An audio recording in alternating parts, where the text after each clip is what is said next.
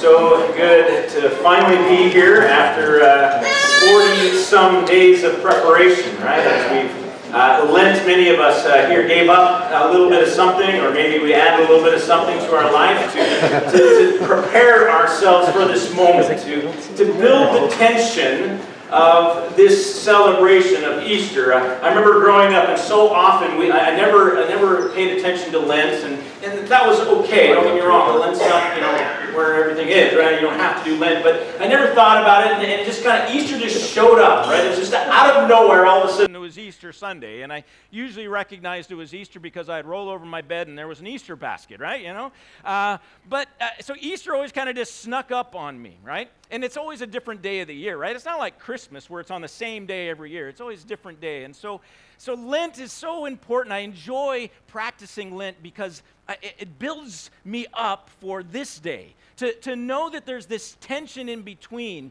where, where the whole earth is waiting with bated breath for the moment when Jesus rises from the dead. Amen? Last week, I, I, spent some time in my message talking about uh, the tension at the time of Jesus in his life and, and, and the tension that the Jews felt as, as they, they saw this Jesus born and, and all the miracles and the, and the amazing things that were going on. And then this years of silence. And, and then all of a sudden, at 30 years of age, he, he comes out, and again, there's just amazing stuff going on and miracles being done and word being proclaimed and disciples following him, thinking that this is the guy, that this is the time when Israel is going to become this, you know, they're going to rule the earth, that Jesus is going to be their king. And then all of a sudden, Good Friday happens. And again, there's silence and there's disappointment and despair. Having no idea that on Sunday, Jesus would rise from the dead. Amen?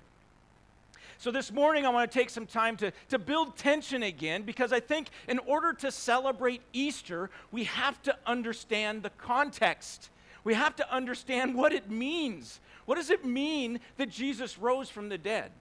You know, and, and so what I want to do this morning is give us context of all of humanity to, in, a very quick message, run through kind of what is all of this about, right? Why did Jesus need to come? Why did Jesus need to die? Why did Jesus need to rise from the dead? And what does that mean for us, just as human beings on this created world that we live in?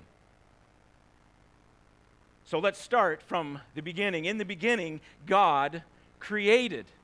He, he, created the heavens and the earth, but here's the thing about his creation He created good. And, and when it came to the pinnacle of his creation, he spends five days creating all of these other things in the, in the world and the sky and the sea and, and the plants and the trees and the animals and all of this he spends. And then on the sixth day, at the very last, the last thing that he does as the sun is beginning to set, he creates something different from the rest of all of his creation. He creates man and woman in his image. He, he, he makes them different. He says, I want to have a relationship with my creation. I want to have something in my creation that I can show my love to and that I can receive love from. So, this God, who is a God who is a loving God, created all of this around us, but He created humanity different he created humanity different than everything else, but it was the same as everything else in the sense that He created man and He created woman, and it was good. He, he created us good. He created us with the ability to live out the design that He had given us to live out. He, he created us with the, all that we needed to live out the way that He designed us to live out. That, this is who God is. He, he created us good but He also created us because He's a loving God, He created us free. And this is hugely important because if you're going to be uh, if you're going to be a God who loves, then you have to create a people who are free if you want them to be able to receive your love and also love you in return. So he created humanity with freedom. Freedom to choose whether or not they would live the life that they were designed to live. Finally, if he's a loving God, and he is a loving God, he also had to make us relational. He had to make us in his family. See, because love can only be communicated in relationship. So that means if God is a loving God and he wants to have a creation, a created being who is able to love him in return, there has to be uh, opportunity for relationship. So God made humanity in relationship, in his family with him. But also, this loving God was a just God. A- and this comes out of his love as well. It's just, it's just a reality that if you are loving, then you also are someone who is just. A loving God would not just let evil happen. A loving God would not just ignore evil. And that is not the God that we have. He is a loving God, and because He's loving, He is also just. He does not ignore evil, He is not oblivious to evil. He knows what evil looks like. And because He is a just God, that means He also must destroy evil. He must punish evil. He must remove evil. He must take care of it. He can't just allow it to continue to persist and, and exist. He has to, at some point, destroy evil. So we have a loving God who made us good, he made us free, and made us in his family. But we also, he, because he's a loving God, he's a just God who recognizes evil and doesn't tolerate it, but instead is, will destroy evil. And so here's the question what is evil? Evil is simply this dysfunction. When his creation does not behave in the way that they were designed to behave, that is evil. When any time that cre- his creation does not do what it was created to do, then that is evil. This sets up the, the situation here. We have, we have a God who has created us good. He's created us free. He's created us in his family, but he's also a God who is just. And when we, his creation, choose with our free will to not follow his design, then we are in the category of evil. So this is, leads us to the realities of humanity. You see, because we were created good, free, and in family, but we also rebelled. We, we chose to not live the way that we were designed to live. Adam and Eve were the first ones to do this, and because of their sin, that sin has corrupted all of humanity. It has been passed down from generation to generation. And we all are born with this thing called sinful nature, this desire to sin that's within us. But it didn't stop with Adam and Eve, right? We all have had that experience as well. We have all chosen because of our will, we've chosen to do and go against the ways that we were designed to go, right? We don't live out the way that God has designed us to live out. We rebelled against God. We corrupted God's design, and as a result, we are evil. We, we freely chose it, and as a result, we are guilty. It, we can't just blame Adam and Eve. We can't just say, oh, well, this is their fault. It's not fair that I get judged. No, no. We each have made that choice. And finally, we've also rejected the family. We've walked away from the family of God. And as a result, we are isolated. So that leaves us as humanity in a condition, a condition that, that went on for thousands of years, a condition where we were stuck in our sin we were destined for destruction. That, that there was no chance for us to ever escape.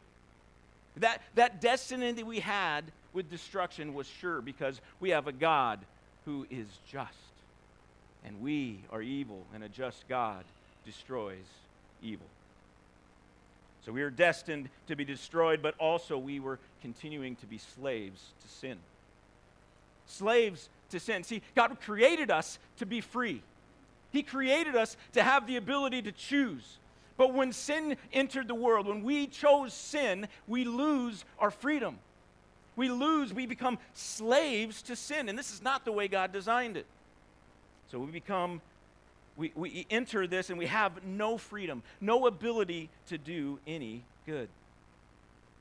Finally, we are alienated from God's family. Uh, uh, uh, there's no chance, there's no way of us returning to be a part of this family of God anymore. We've lost relationship.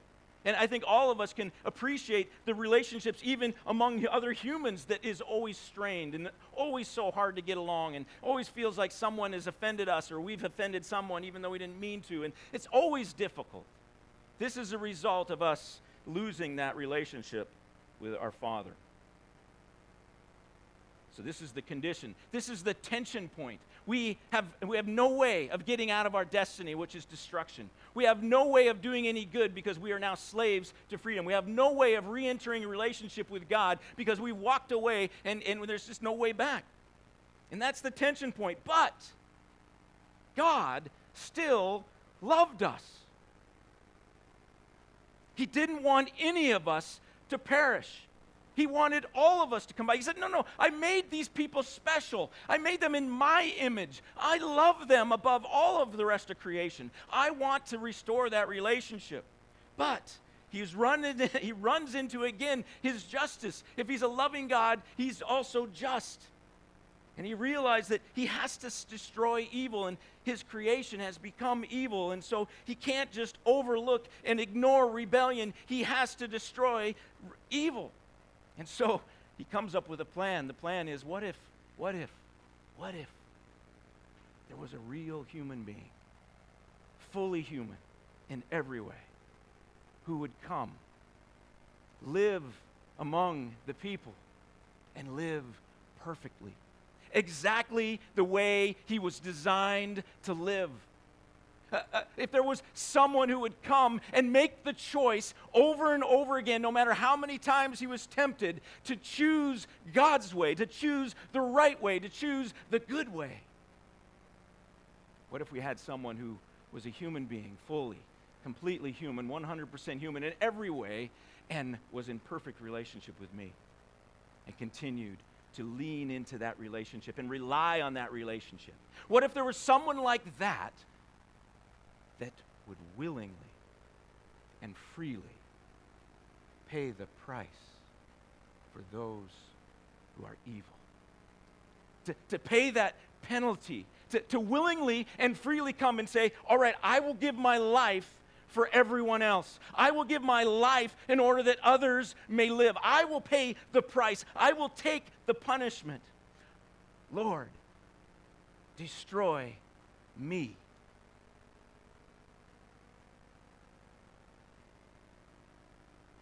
see, if there was someone like that, if there was someone who was perfect, fully human, fully perfect, and someone who would willingly and freely give their life to take that punishment, to be destroyed, then the rest could be freed. Consider Romans chapter 5.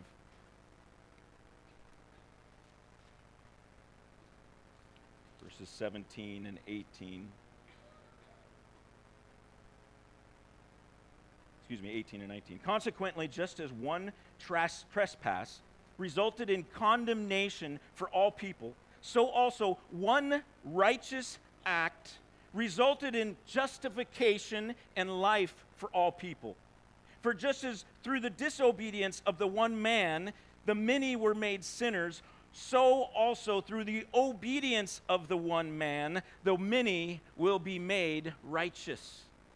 See, this is the economy of God. He says, one man, Adam and Eve, they sinned, and the rest of humanity was tainted as a result. But then he says, because of that truth, this is also true that if one man lived a righteous and perfect life and freely and willingly gave up his life, then that one act of righteousness that is sacrificed for all, it will be attributed to all, and all will be saved. And so Jesus showed up. Jesus came and he, he took our place. He was willing to, to be a substitute for us, to be destroyed because we were meant to be destroyed. This was our destiny. He said, No, no, I'm going to live this perfect life. And he does. And he says, I am going to even give my, my life away. I'm going to take the punishment. He receives our destruction so that humanity no longer has a penalty to pay. Jesus took the penalty. Jesus also purchased our freedom. You know, see, we were, we were stuck in our sin. There's no way out because we were slaves. And so Jesus, through his blood shed on the cross, paid the price for our freedom. He, he, he, he paid what was needed in order to get us out of slavery. He purchased us out of slavery to sin so that we could be free, so that we would no more be slaves to sin. And Jesus, by his resurrection, defeats death. See, up to that point, there had never been anyone who rose from the dead. Now, understand, now there were some who Jesus, you know, had risen from the dead, right? That he came and he healed them and brought them back from the dead, but they died again. And death was an end. There was nothing after death until Jesus showed up. And he dies on the cross, and then three days later, he rises out of the grave. He breaks the power of death. He opens the way for us, for us to enter eternity.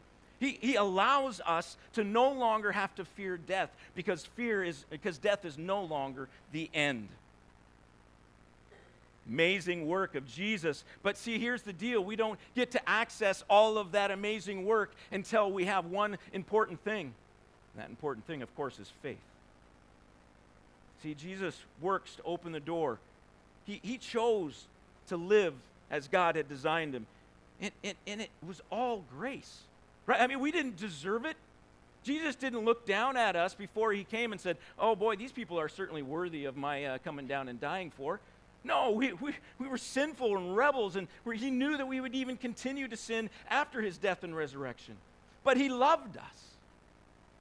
It was totally out of grace. He says, You know what? I'm going to show them the greatest uh, expression of love that anyone could ever give. I'm going to come and I'm going to lay down my life. And so, how do we access those amazing blessings that come from the work of Jesus? It's through faith. Ephesians 2 8 and 9, you've been saved by grace through faith. Question is, what is faith? How is faith exhibited? How do we express faith? Right? What does that mean? And first of all, it means eh, we have to understand that it means belief. We need to believe that we are sinners. And that when Jesus came and died 2,000 years ago, he died for my sin. He died because I was destined to go to hell. I was destined to be destroyed. But Jesus came and paid the price for me. He was my substitute. Second, it means surrender. That we bow to Jesus as Lord of our life.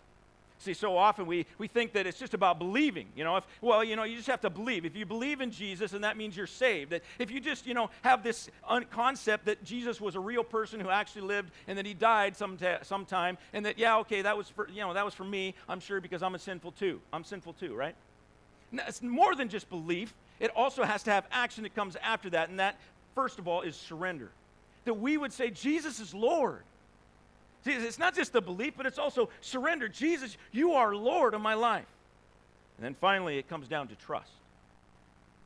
That we would follow Jesus wherever he leads. See, this is what it means when he's, if Jesus is Lord, that means he tells us where, how we're going to live. That means that we're going to do the things that he calls us and leads us to. It means that he's in charge. So faith is belief, it's surrender, it's trust. It's like a, a, a high wire act over Niagara Falls guy was great at this high wire thing, and he put a, a big high wire line across Niagara Falls, and he's walking out and the, over the uh, uh, over Niagara Falls, and he stands in the middle, and, and he turns around and he comes back, and the crowd's all going, "Wow, you're amazing!" And then he grabs a wheel, wheelbarrow, and he goes out on the wheelbarrow, and he pushes the wheelbarrow out on this, and he's you know doing this thing over the Niagara Falls, and he somehow is able to walk backwards and gets back out, and then he comes to the crowd, and they're all like, "Wow, you're amazing! You're amazing!" And they and he asks the crowd, he says, "Hey, do you guys think I could do that with somebody sitting in the wheelbarrow? And they'll go, Yes, you could so do that. That would be awesome. And he says, All right, who wants to get in? Faith is getting in the wheelbarrow, right?